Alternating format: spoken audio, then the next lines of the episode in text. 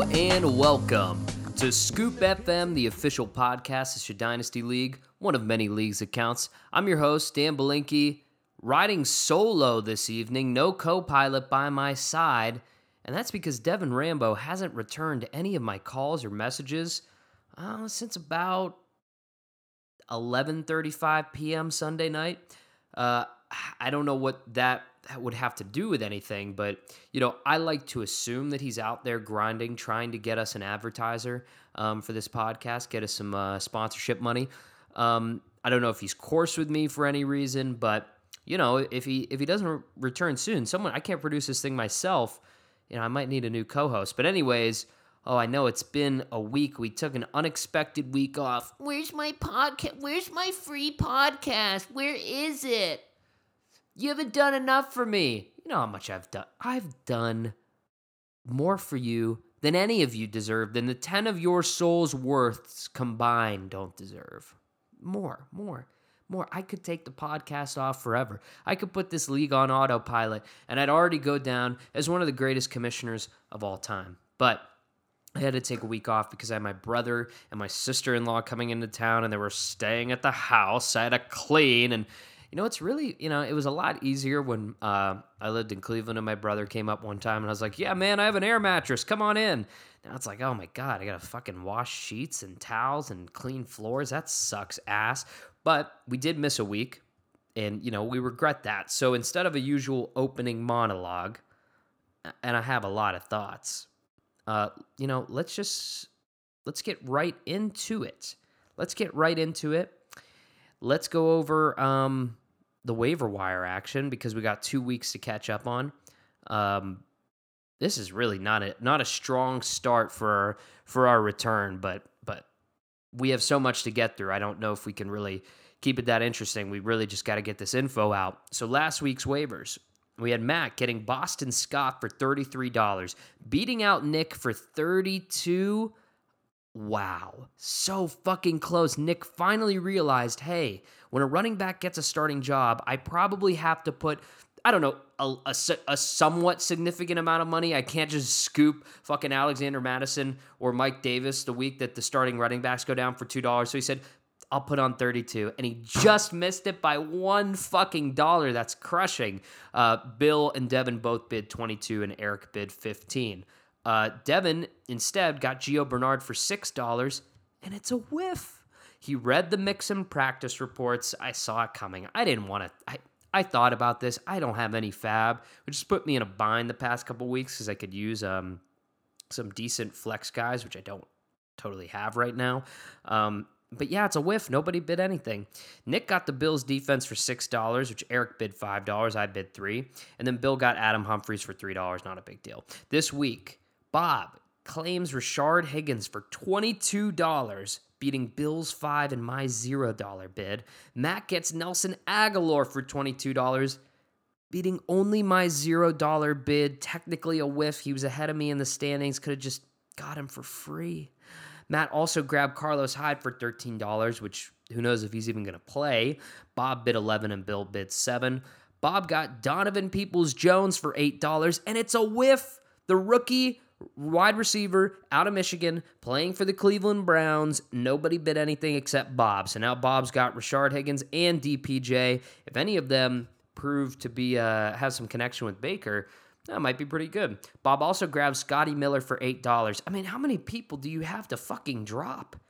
See, I don't have this luxury because I have a lot of good players. Well, not anymore. We'll get to that. But I can't believe you're able to grab like five people in 1 week. I couldn't find that many people to drop. And Scotty Miller, I only bid a $0 bid. It's technically a whiff. He could have got him for free. Saved $16 this week. Devin got DJ Dallas for $6, beating Bob's $5. He might start, but if you notice, he also kind of almost lost. No, he was a contributing factor to the Seahawks' loss. He completely missed this blocking assignment in pass protection and got Russell Wilson into a lot of trouble, and from what I heard, Pete Carroll was fucking pissed. So even if he is the guy, I don't know, maybe we should expect some empty sets, or I don't know if they have a halfback on the team.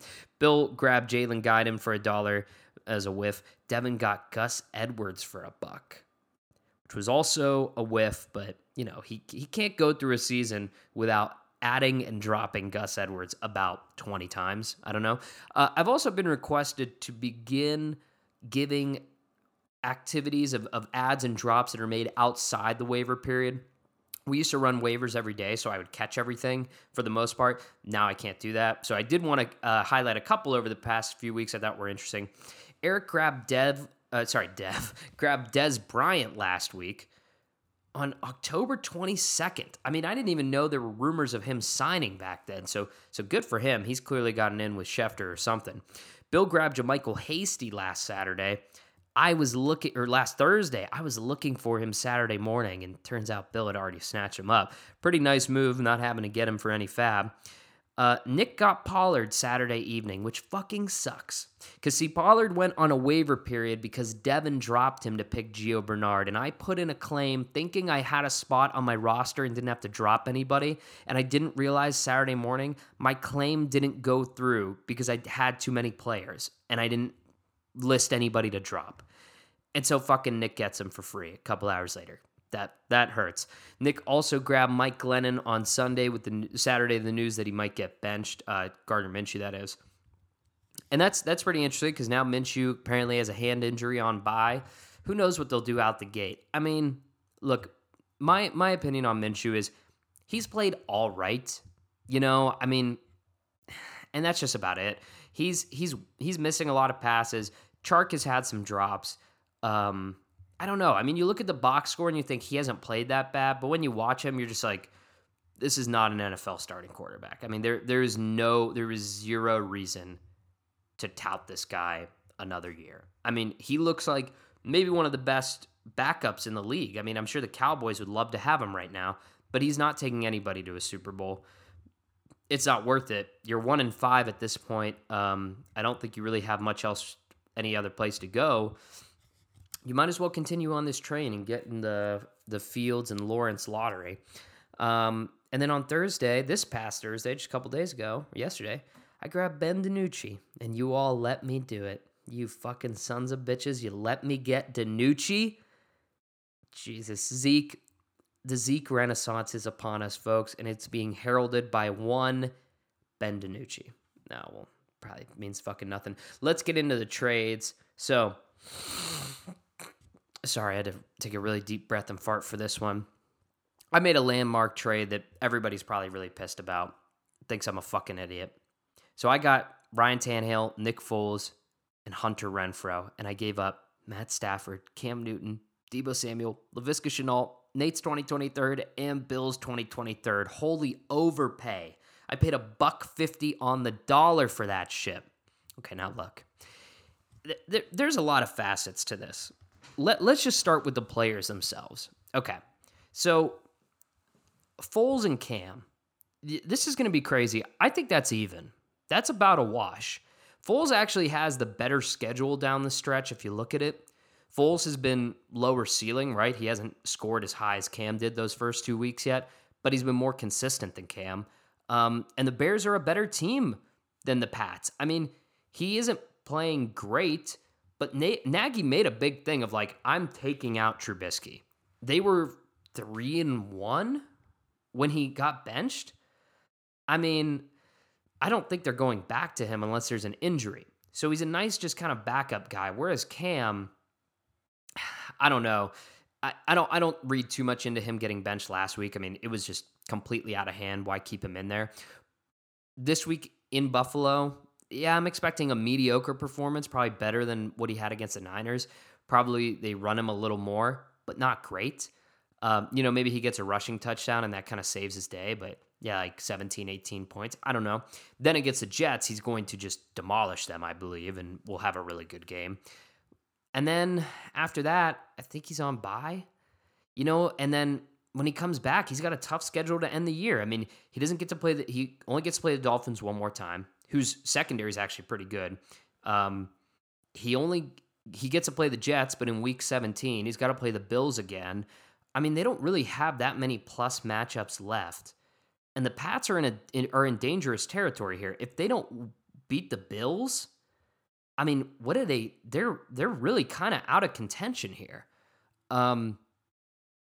I mean, even with 7 playoff spots, it'd be a lot for them to come back. You have rumors that Gilmore wants traded. I mean, I don't like anything that's going on with that team. And both Foles and Cam are one-year guys. I mean, I don't anticipate anybody starting these guys past this year. So whatever. I think that's even.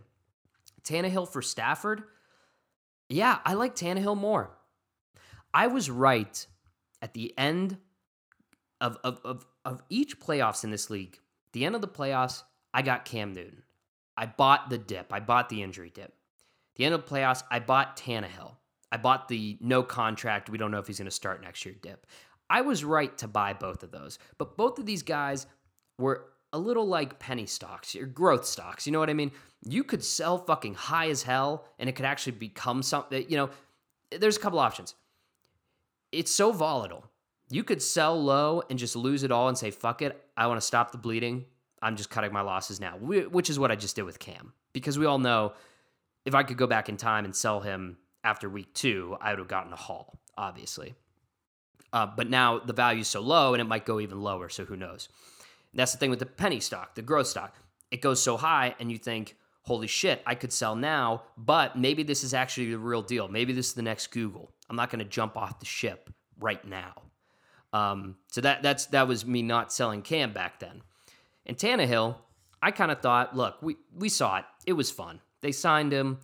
I think he'll come back down to earth. I looked at my quarterbacks. I was like, let's give it a week. I watched Stafford play. I was like, he needs a little time, but I still have faith in him. I watched Lamar play at a great week 1. Cam at a great week 1. And Tannehill was about average. I said, yeah, I think out of this crew, Tannehill's who I like the least. I got the Stafford-Galladay connection, so I'll keep Stafford. That was maybe my biggest mistake because obviously we know I had too many quarterbacks at the time. I could have shed Stafford and probably gotten decent value. But the thing is, I did sell Tannehill to Nate already with Fournette for a 1st and a 3rd-round pick. Okay? Nate's tracking where that's going to be Trevor Lawrence or Justin Fields. So even considering this overpay, I ultimately think it was worth it. I'm overpaying now because maybe I undersold that. Now, sure, if I sold Cam and after that week 2 performance and Fournette after his big game with the Bucs, maybe that's 2 firsts. You know, you can always play this game if you could have done better, but you can't. It's over, okay? It's done for. Now, I like Tannehill going forward more than Stafford, actually. And I'm not just fucking saying that. He's got a better schedule. He's in a weaker division. Outside of the Colts, you got 2 terrible defenses in the Jags and the Texans. I mean, he's got the better schedule. He's got the longer contract. He's on the book. They're both on the books for the same amount of time, but he doesn't really have a reasonable dead cap until the start of the 2023 season. So you're getting at least through 21 and 22 with him. You know, anything can change, but most likely. Stafford's out after 2021 going into 2022. They can cut him for not that much. And Matt Patricia, I mean, I think what's more likely? That Vrabel stays the coach of the Titans and we see continuity there with Tannehill. Things are working. They're competing. They're near the top of the AFC. Even if they go a little mediocre, you know, their defense catches up to them or Derrick Henry loses a little bit, the bones are still there. The Lions have been terrible for all of Stafford's career. They're still terrible. Patricia is one of the worst coaches in the league who will probably be fired at some point this year, I would expect. And so when we consider that, I mean, you're coming in as a head coach with a fucking shitty team and a high pick, maybe. I mean, how much longer you want to roll with Stafford? I mean, I believe in the guy. I think in the right situation, he would have been really successful, but he was never in the right situation. Now he's 32, and you kind of know what you got, you know? So yeah, I think Tannehill has more value. So like Stafford and 2/3 for Tannehill, I think that's even value. So where I get killed is the Renfrow for Deebo and Visca. Obviously, you take the Deebo and Visca side 10 times out of 10. I mean, you might have to add Renfrow and maybe 2 seconds to make that even. But let me explain my thinking here. On Deebo, I love the guy. He's great. This was actually Nate's original pick. Actually, Deebo and Visca, Nate drafted in 2020 and 2019 and then traded to me. And I'm giving them him back. It's a homecoming, so to speak. But another trade we forgot to mention, I'll mention now, I just got Brandon Aiyuk. Okay, I don't really like having 2 wide receivers on the same team. Now, of course, that logic steered me away from grabbing DK Metcalf in the 2020 draft because I already had Lockett, so it's not surefire. But what I've seen with Deebo and Aiyuk on the field, Deebo's average depth of target is negative this year. Why? Because he's taking pitches out of the backfield, large sweeps. He's a juiced-up running back, which is awesome. It was fun as hell. It's fun as hell to watch, and it can break off some huge plays. But it's not an alpha wide receiver move. He was doing some of that stuff. He was playing outside, and he's great after the catch. He's just a monster with the ball in his hand. But since Ayuk's been on the team, he's been outside, and Deebo has still been doing those gadget plays. Now, you could talk to me, it's nursing his injury. What, he's injured again. He's been injured all year. He's an injury history in college. Okay, so to me, you know, I'm fine with getting off the train if that's what I need to do to make this deal work. Laviska, similar story. He's explosive, injury history.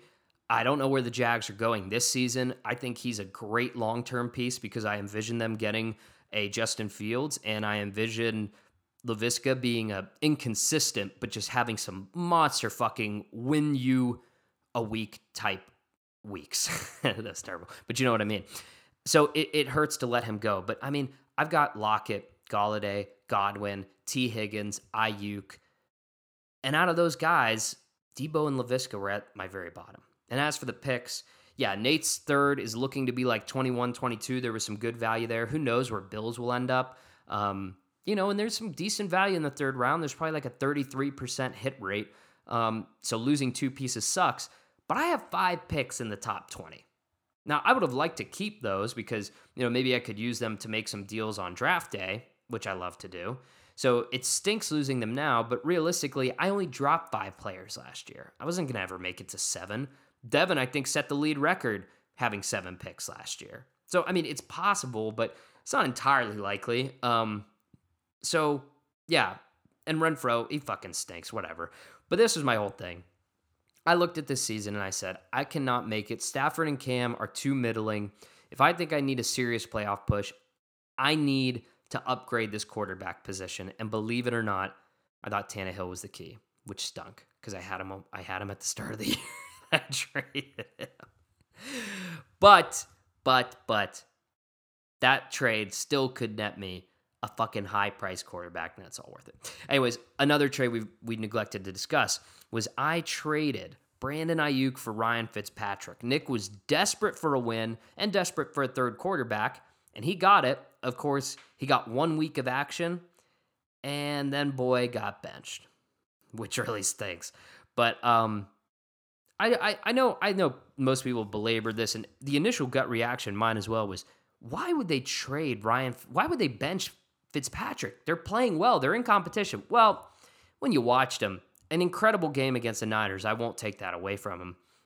He didn't even dominate the Jets, and the Jets' defense actually isn't that bad. If you've noticed, it's just that their offense it just goes nowhere. It goes three and out, or gives you an easy turnover.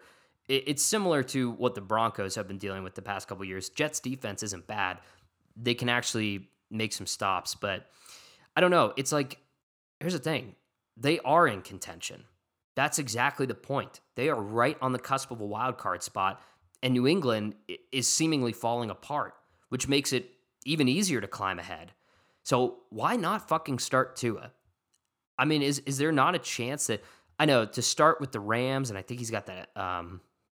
he's got someone else coming up that isn't a great matchup, but they're seeing him in practice. I put my trust in Flores. I think he's a really good coach. I was saying this last year as they started to put together some wins. He was dealt an awful situation with no talent and made the most of it. He's a smart guy. I don't think they make this move if Tua is not ready. Now, I'm not saying he's going to light the league on fire, but this is going to be some valuable experience for him, a chance to be a leader on his own team. And yeah, I think it's absolutely the move. So, and with the magic of editing, I am back. After nearly 6.5 hours, I tried recording this podcast at the end of my workday, but of course I got a fucking work call, so I had to stop. And then, you know, life got the best of me. I got to go work out. Look, when you look at this body, you think this just happens? You think I just wake up and I'm this combination of flabby, but kind of having a big chest? Mostly man titties. No, there's a lot of work that needs to go into that, and I put it in. Regardless, I am back. We're a little tipsy here. We're in the basement recording so as to not disturb all the sleeping life forms in my house. That includes my girlfriend, Babe. That includes my dog, Boss. That does not include the kitty. She's awake. She's here with me. Say hi, kitty. Say hi. Say fucking hi right now. That's a problem with cats. Anyways, we have one last trade to get to. That is Bob giving up Jerry Jeudy and Zach Moss for Leonard Fournette and $11 in fab. Now, I know you all want me to shit on Bob for this, and I do too, but I get it. Tried to get a running back with upside or who's performing well this year, it's really fucking hard. So far in our league, Fournette, I traded for Fournette last year. Bob had him I got him from Bob. I gave him Devontae Adams, and he gave me Leonard Fournette and the pick that ended up being T. Higgins.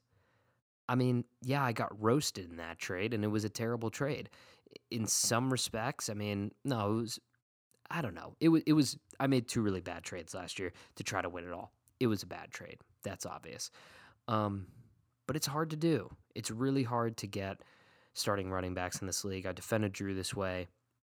I'll defend anybody this way. It's a scarce position. But yeah, it is nuts because then I sold Tannehill and Fournette. When Tannehill had an okay week, like people weren't that psyched on him, I sold that for a first and a third.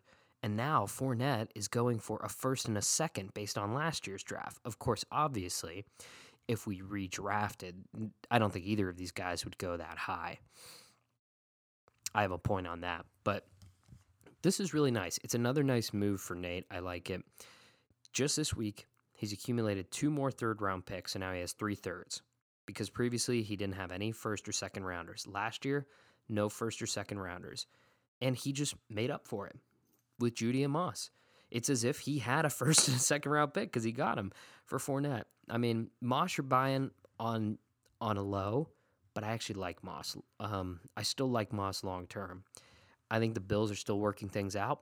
I think that with his injury, it derailed things. I think he would have had a larger work share if he weren't injured. And Devin Singletary's only good games have been when he's been out. Not even questionable, out.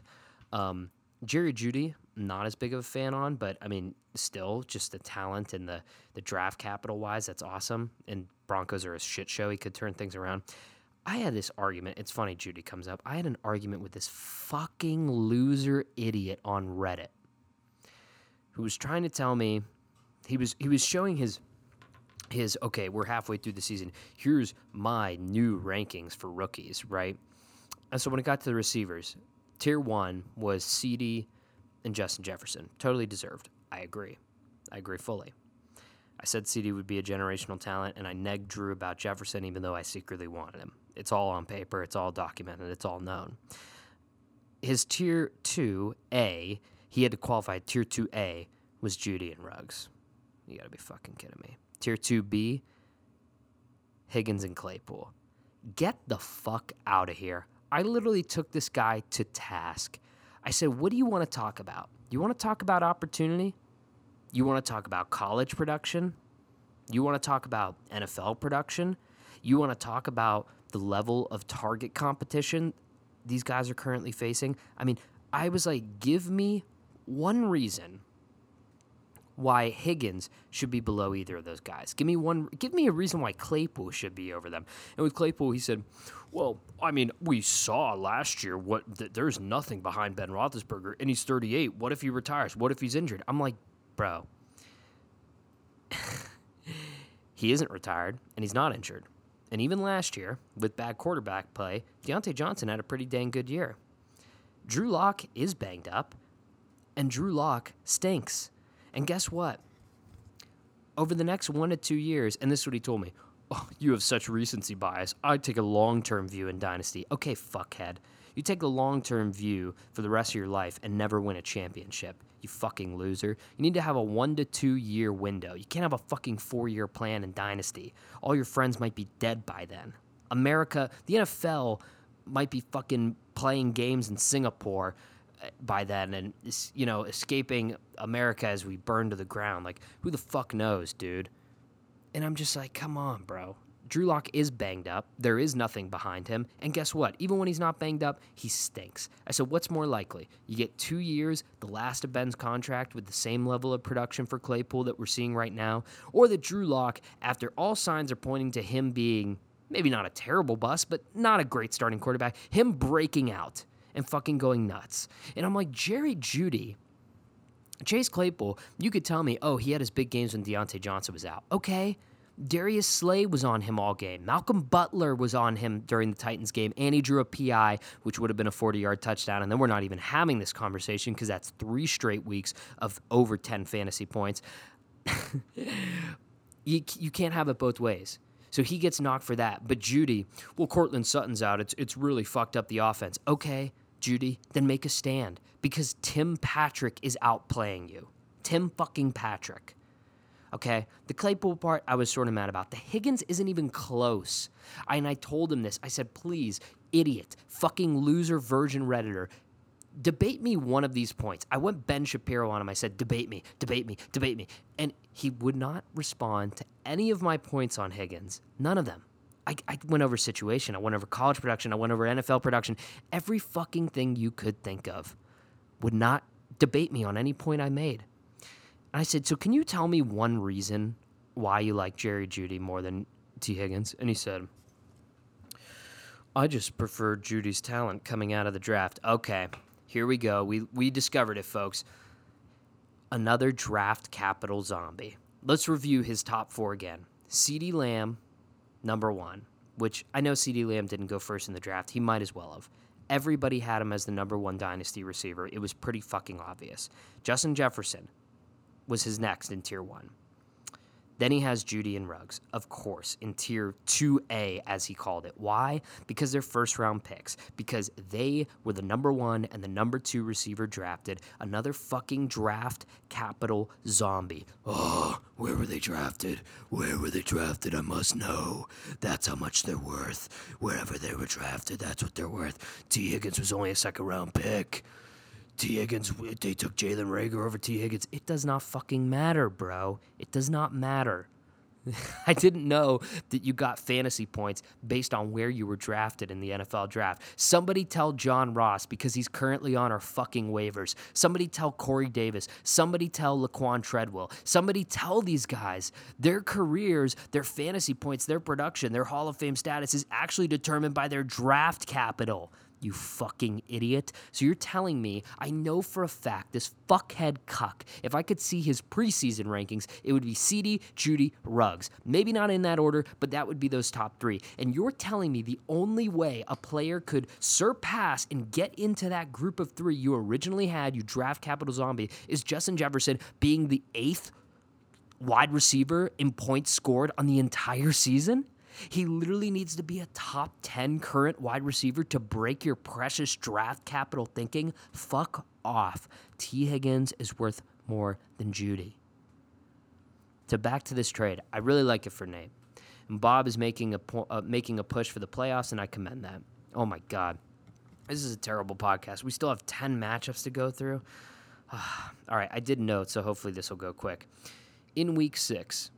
it was everyone was so excited. Oh, the good team's going to face the bullshit division, and we're going to storm in like some fucking Nazi troops into Poland and just wreck shit. Well, it turns out we weren't going into Poland. We were going into Russia, and the winter froze us, baby. It was bad. We went 1-4. I'm the only one that squeaked out a win. You're welcome. No surprise. But, yeah. So now, prior to that, the combined record was 4-1. Against the two divisions, and now it is all tied up at 5-5. So we go to my first matchup, my victory, the only victory for the good team division. Actually, I haven't heard that name in years. That's not a name I recognize anymore. After this week, it's been officially changed to the cuck division, because we were all cucked into thinking that this division shit would divide us and would just... it would make for fucking chaos. And everybody said, oh, look at the standings last year. That says that Bill and Devin are going to dominate the bullshit division, and we're all going to be fighting for a spot. I mean, that's not entirely true. Everything changes in this league. That's why I love it. Anyways, I beat Eric 113.36 to 111.16. I know. It wasn't a great performance. Lamar and the Steelers defense were my highest scorers. Zeke essentially tried to fumble this game away from me. I mean, we're talking I have at least almost a double-digit lead, if not for his fucking fumbles. It was a close one for Eric. If he had played Irv Smith over Evan Ingram, James Washington over Marquise Brown, Zach Pascal over Marquise Brown, any of those, I mean, you're only down by 2.2. Any of those moves, he gets the W. But on my hand, I left Deebo on my bench. I left Higgins on my bench. I left Christian Kirk, Cam Newton.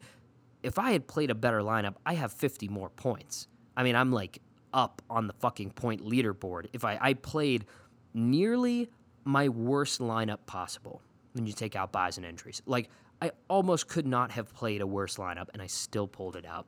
So you can call me a phony and say, oh, Dan, you would have lost to 3 out of 5 of the bullshit matchups this weekend. You play 3 out of the other 5 contestants, and you lose. You only beat Eric, and you only beat, I think it was Bill. But, hey, I was the 4th highest scorer on the week. So, yeah, I'd have lost to 3 random teams. It's still the 4th highest scorer of the week. It wasn't a great week for a lot of people, which brings us to Drew versus Bob. And we got to give credit where credit is due to Drew.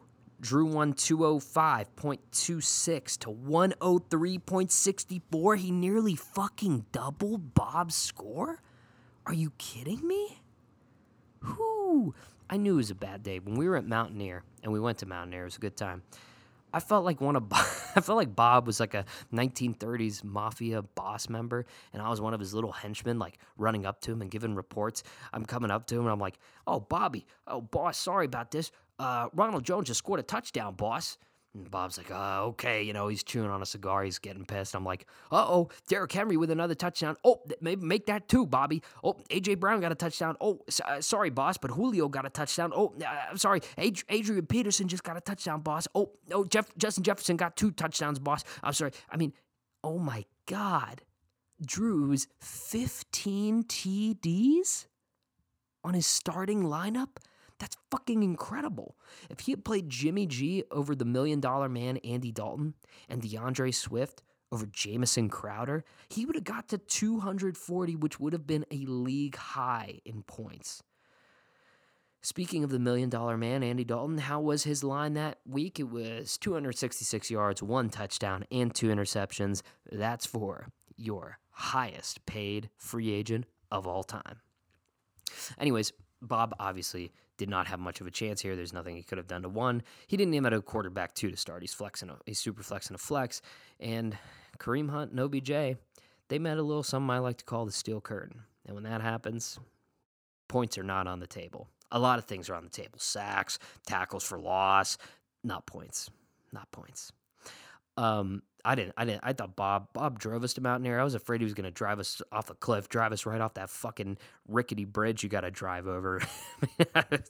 Watching Baker, watching all these touchdowns for Drew go off. I was concerned for my safety. Another exciting matchup we got to get to, Billy versus Dave. Oh my God, Dave. You lost.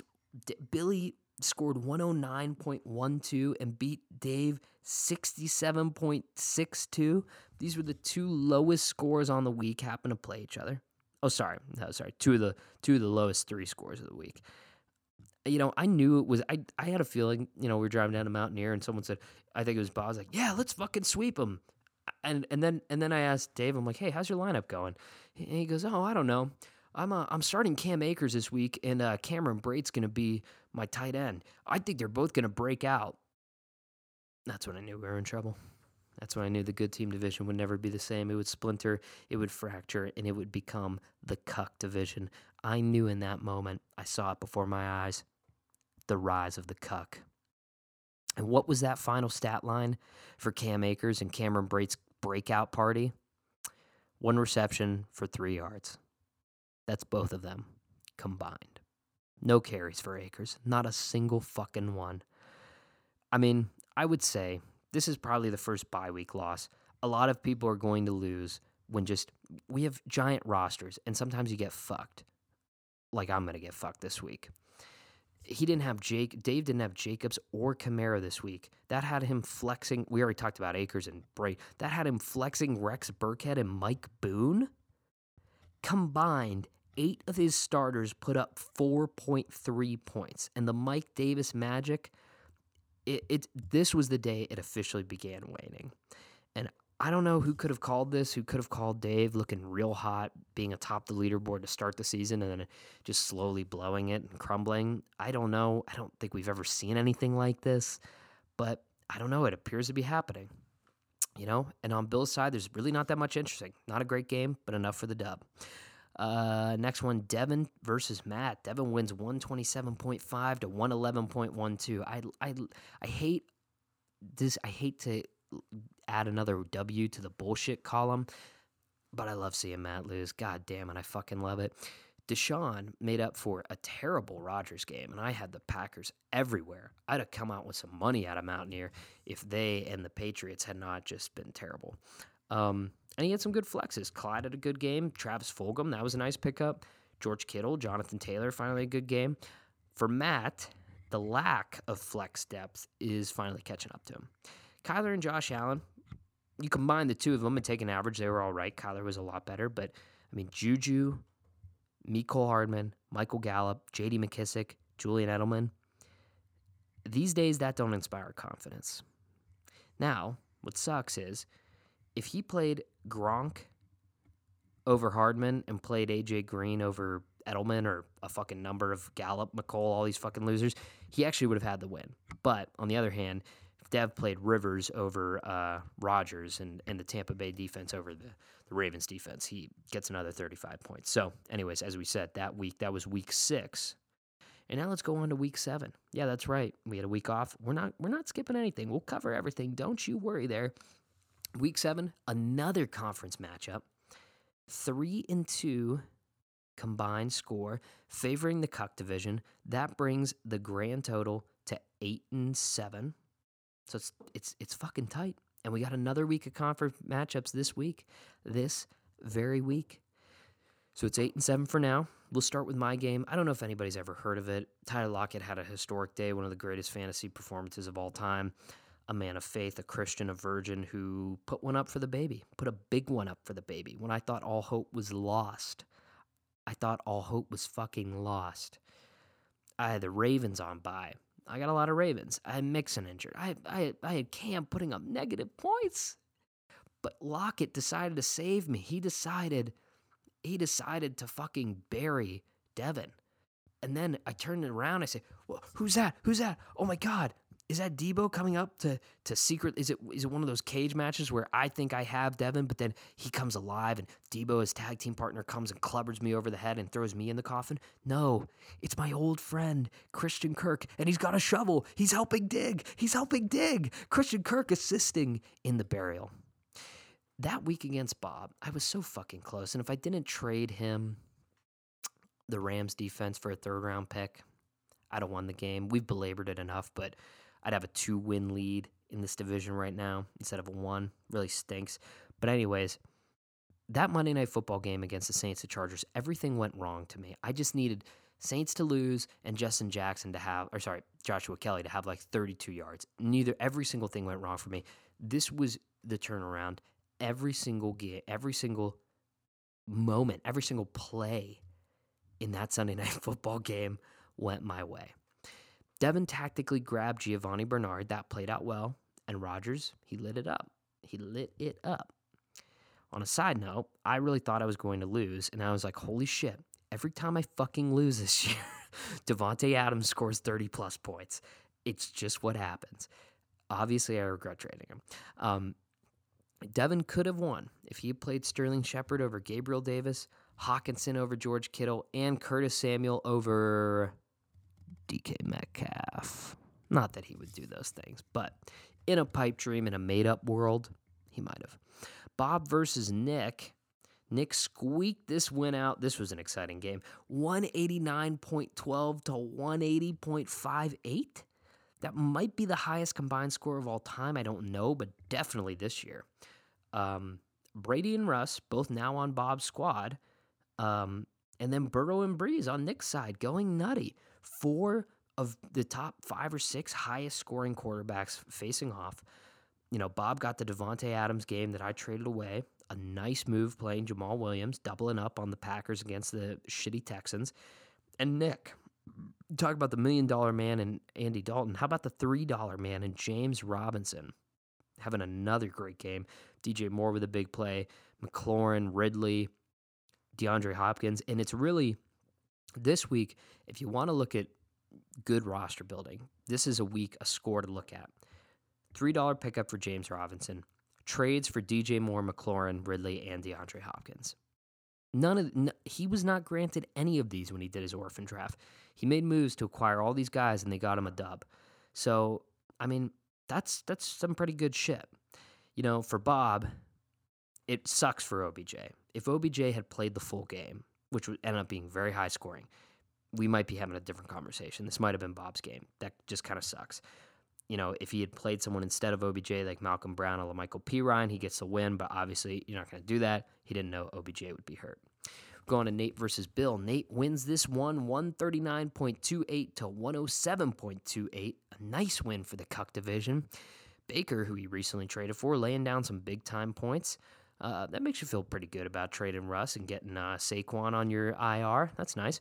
Tanny and Fournette also doing well. Of course, he traded both those guys now, but in another deal. But Gurley, he's alive and well. He's gotten a lot of touchdowns this year, so that's pretty good. Billy had no way to win this one. That's it. All right, Dave versus Eric. Dave with another just face-planting performance. I mean, you can't chalk it up to buys this time. He loses 102.16 to 91.76 last week. His game occupied two of the lowest three scores in the league. This week, it was just the two lowest scores. For Dave, it turns out that Josh Jacobs, he might actually need an O-line to perform. That might be important. You might not want to lose your whole O-line to COVID. And despite dropping 43 on the Broncos, Patrick Mahomes was not a big part of it. Did it on the ground, did it with defense and special teams, didn't fucking matter. The Mike Davis magic is pretty much ran out. Like in the Harry Potter wand, it's like the flaccid penis like wand that's just kind of drooping around. I mean, that train is pretty much over. Now, what that means for McCaffrey when he comes back, I mean, Mike Davis has at least looked competent to be looked very good to start the year and now is borderline competent. I don't know if that's going to trim down McCaffrey's usage, but if I was the Panthers, I would. I mean, you are competing, but why wear this guy into the fucking ground? Especially, actually, if you think you can make the playoffs, don't do that. So, Mike Davis might have some moves in the future. Diggs is now putting up the performances the last couple of weeks that we initially expected when he moved to Buffalo. There's no way that he was happy about that move. You know, it ended up working out in the first couple of weeks, but you know, all this Josh Allen MVP talk. I said it last year. I said the Bills have the most complete roster. The lowest graded spot I would give them is quarterback. Josh Allen played some weak competition and looked very good early on, and you know, he's come back down to earth. It's been a hard meteor crash. But for some reason, the Bills' defense isn't good, which I don't understand. They brought back almost all their starters, and I just don't get it. I haven't watched them enough, honestly, to see what's going on there. Anyways, Dave had no way to win this one. Eric, playing a nearly perfect roster. He literally is his optimal roster only scores 3.5 more points. And, you know, he only scored 102. So that tells you one thing. But what it tells you is another thing, is that he did a good job starting his lineup. It was mostly due, he had the big Thursday night football performance from Wentz and 30 points from San Francisco's defense and Harrison Butker combined. So when you extrapolate that out and then look at the rest of his roster, ouch. But, hey, both those guys outscored Mahomes. Harrison Butker, the fucking kicker, outscored Mahomes. That's crazy. As it turns out for Eric, Andy Dalton is really bad for Amari Cooper and CeeDee Lamb. I mean, we discussed the possibility. We all said, well, I said, so that means we all said that it was the right move to take CeeDee Lamb, that he shouldn't try to, after Dave took Cam Akers, don't go for Antonio Gibson, get CeeDee Lamb. He's a generational talent. Even though you already have Cooper, but you had Dax, who's a nice stack. You know, we didn't anticipate Dak going down and the offense going to shit, but still think it was the right move, especially now he's got 3 first-round picks. He's in a nice rebuild stage. Last matchup to talk about. Oh, I went through 10. Fuck yes. Matt versus Drew. We knew Matt would win this one after a brilliant act of intimidation, changing his team name to Fuck the Process. I love it. I thought that Drew changed his name to that, and I was thinking, oh, is this his statement? I scored 200 last week. Fuck the process. We're already here. There's nothing to trust. No, it was Matt.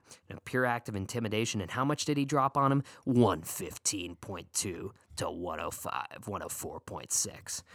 You know, it wasn't a great game for either of them. Kyler basically shouldered this dub. You know, I don't think enough has actually been made of him meeting the fantasy expectations. It seems like when he got DeAndre in the summer and people were maybe doing startup drafts or whatever, like Dynasty, whatever was going on, everyone was like, oh, he's a QB2. You know, he's a QB3. Take him right after Mahomes and Lamar. Take him in the fifth round. And then as the summer went on, you know, he was falling more in like the 7 or 8 range. But, I mean, he has lived up to it in a big way. I still don't love him in real life. I question some of his decisions sometimes. You know, it doesn't look like he always will wait for the pass to come to him. He's just like, okay, I'm going to actually just run backwards and try to sweep out wide and then get sacked for 20 yards and look like a fucking idiot and make a 3rd and long, a 3rd and 50. But whatever. I mean, he'll learn that stuff. Anyways, Matt did leave 44 points on his bench between the Kansas City defense, if you played them over New England, and Justin Herbert over Josh Allen. So that could have helped him in the standings because, as we'll get to, it is very tied up record-wise. But after a nearly record-shattering week, Drewby cooled considerably thanks to, who's that again? The Steel Curtain. I'm just kidding. A.J. Brown, He fucked all over our weak secondary, but it was one big play. We've fallen prey to that almost every game, fallen to a big play. And Henry was pretty decent considering the competition, but I could watch that Spillane stuff at the goal line all fucking day. Anyways, the real story here for Drew is the $1 million man, Andy Dalton. How'd he do this week? 75 yards, 1 pick, and 1 concussion. Anyways, Drew had no way to win this one. All right, let's close it up. We've run very long, too long. Let's get into the standings. Oh, yeah, because it was a crazy fucking 2 weeks. So we got to get into these MFN standings. All right, in first place, representing the bullshit division is Nick. He's got a record of 5-2. He's got the most points in the league. He's the first to crack 1,071. That's nearly, that's 90 points more than the next highest score. So, yeah, I mean, sorry. He's had some boom weeks to help that out, but he scores high pretty much every week. And so good for him. I mean, it's been a really, really fucking good year for Nick. In second place is myself, representing the Cuck division at 5-2 with the third most points scored in the league. Yes, I advance. You might think it's cheap that I'm in second place, you know, with having the third most points scored in the league. But listen, if I didn't make that fucking Rams trade, I have such a lead on this division, such a fucking lead. And a couple better decisions, not even that many, just like 1 or 2 better decisions, and I have the second most points scored in the league. So fuck off. By the way, Nick rose 1 slot in the rankings, as did I. I'm trying to remember to do that. Over the 2-week span, we both went 2-0. That helped to propel us. Okay. Dave is now in third place at 4-3. He's got the 5th most points scored in the league. He went 0-2 over the 2-week stretch since we last spoke, and now he drops 2 slots. He loses his bye. I mean, he had a huge point margin. At one point, like over 100 points over second place, and now he's in 5th.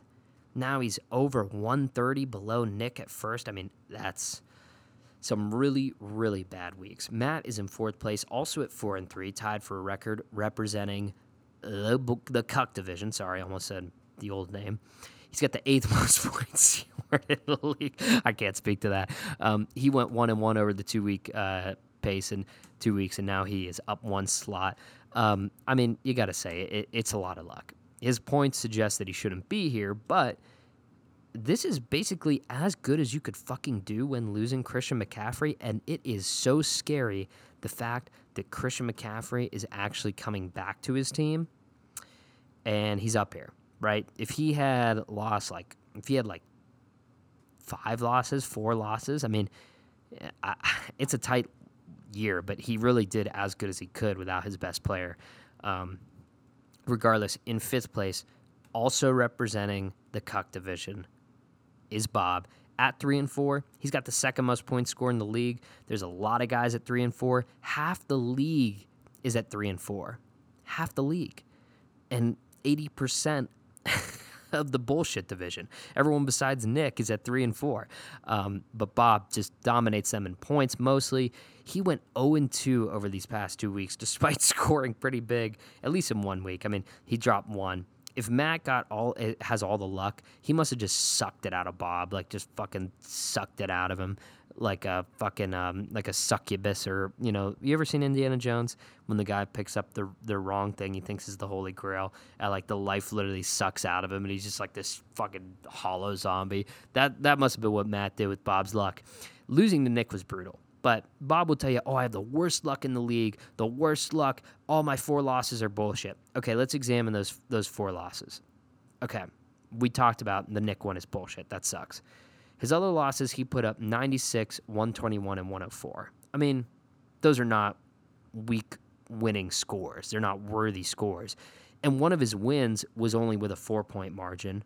That was against me. And another one of his wins is only with a 10-point margin. So it's actually not been as bad. It's just one amazing week and pretty consistent scoring outside of his losses that puts him up at the top of the charts in terms of points. But he's still in the playoffs, and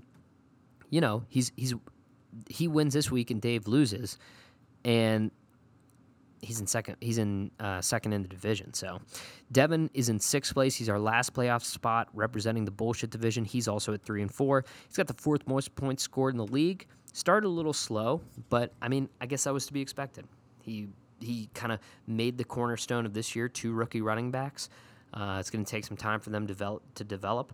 He made a big move for Deshaun Watson mid-year, and he's climbing in the point totals, but the early performance, couple losses, that set him back. That pushed him back. So we'll see, how far he can continue to climb. Oh, sorry, Bob is down one slot. I don't know if I mentioned that. I forgot at this point. Devin is up two slots after only going 1-1 this week. Up two slots. So, despite the brutal loss to me, the points speak for themselves. He's up two slots. Drew is now in seventh place. Trust the process. He's at 3-4. He's got the sixth most points scored in the league. He went 1-1 over the 2-week period. He's up two slots. He's very volatile. I'll give it to him.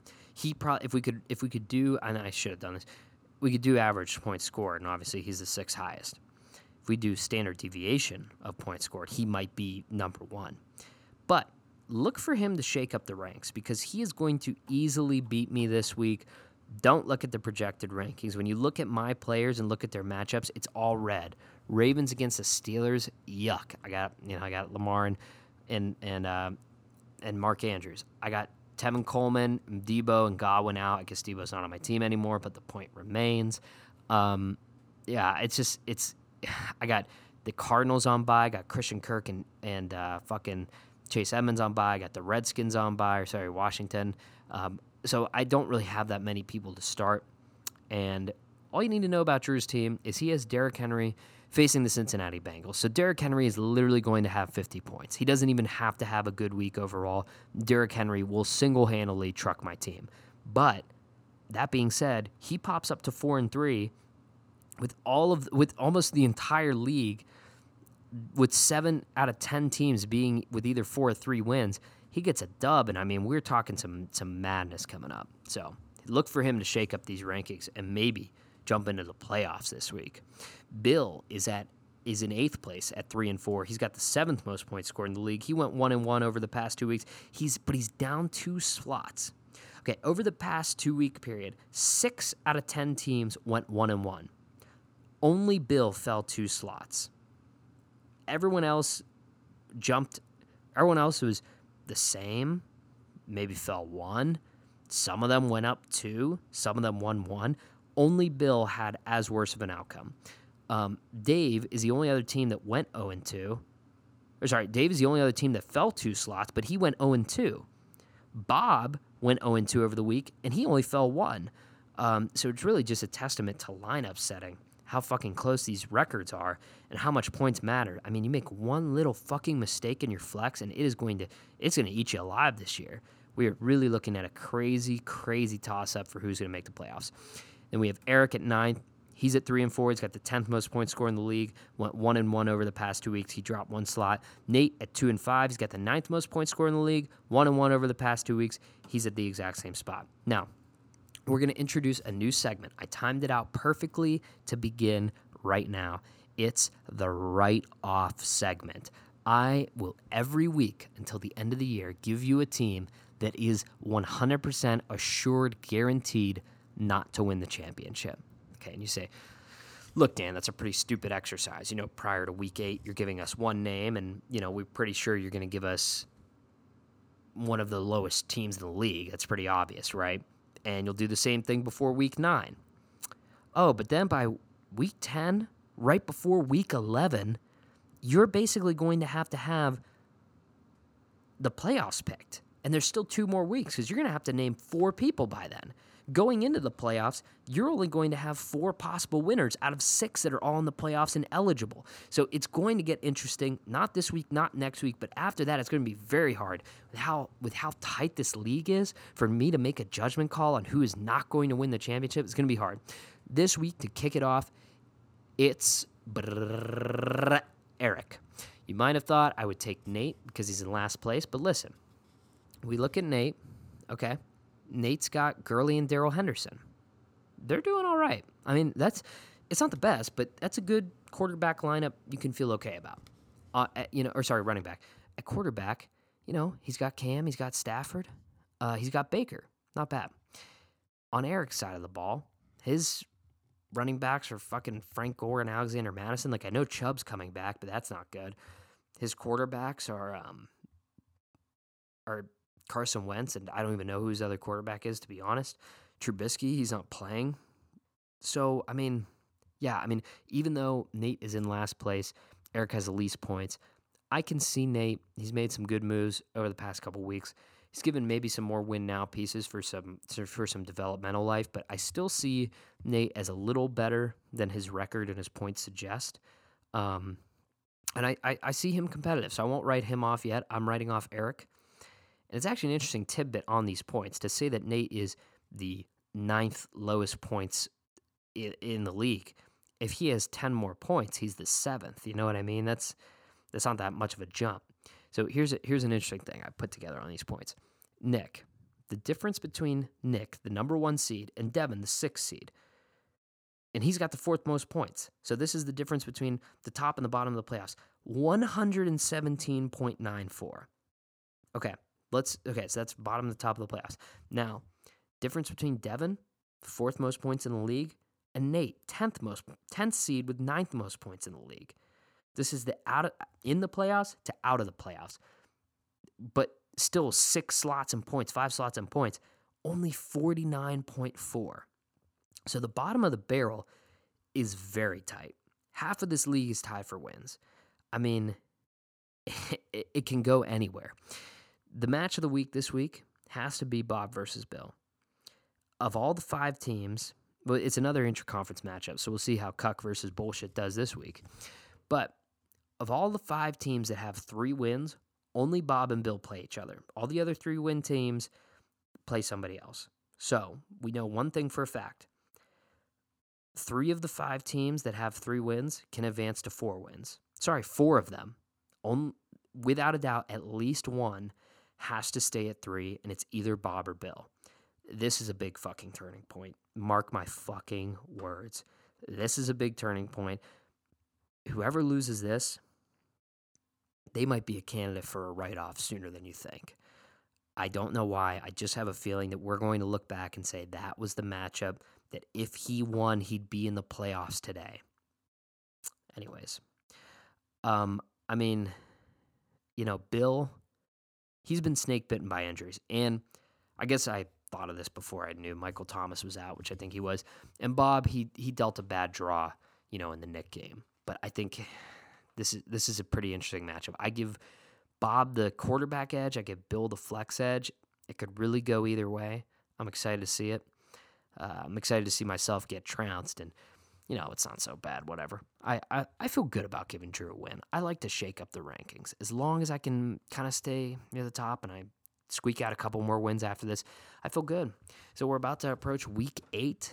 It means we got, what, 6 more weeks of 6 more games to play before the playoffs? Is that right? 8, 9, 10, 11, 12, 13. That's right. I just counted. Just got proof.